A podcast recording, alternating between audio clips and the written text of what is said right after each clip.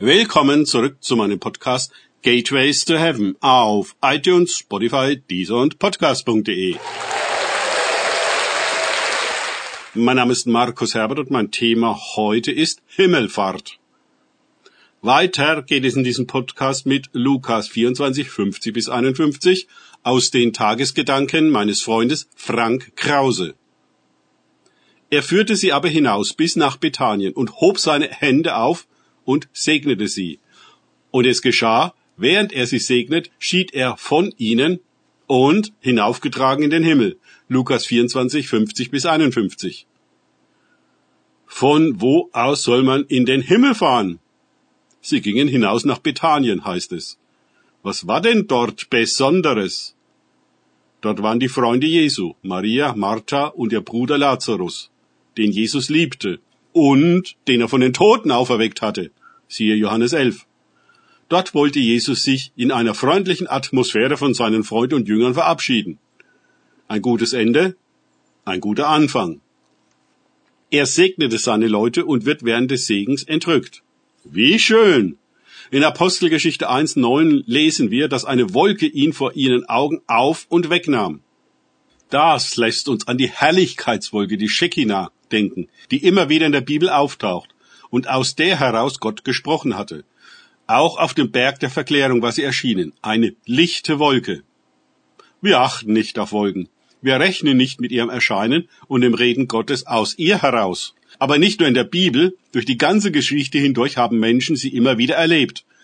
Auch in der Neuzeit. Eine andere Erscheinung.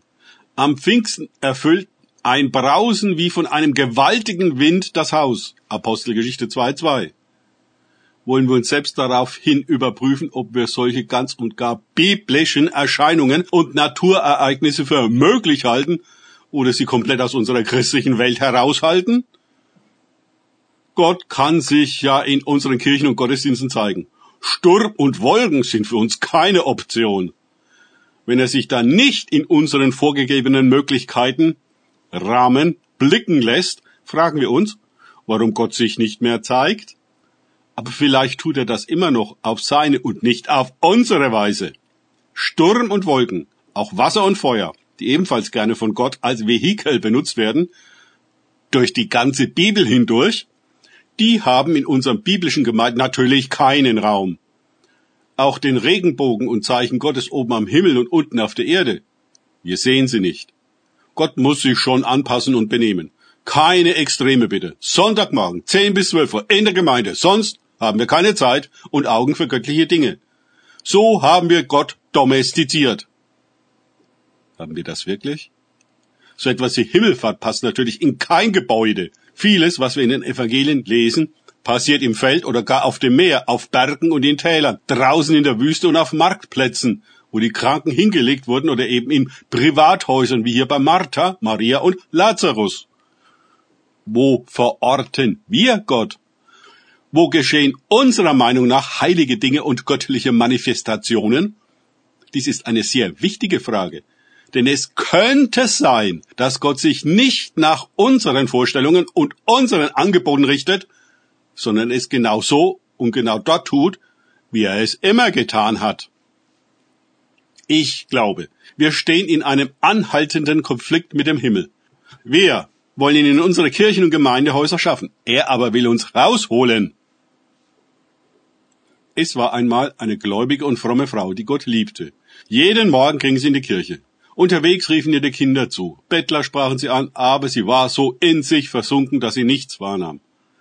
Eines Tages ging sie wie immer durch die Straße hinab und erreichte gerade rechtzeitig zum Gottesdienst die Kirche. Sie drückte an der Tür, doch die ließ sich nicht öffnen. Sie versuchte es heftiger und fand die Tür verschlossen. Der Gedanke, dass sie zum ersten Mal in all den Jahren den Gottesdienst versäumen würde, bedrückte sie.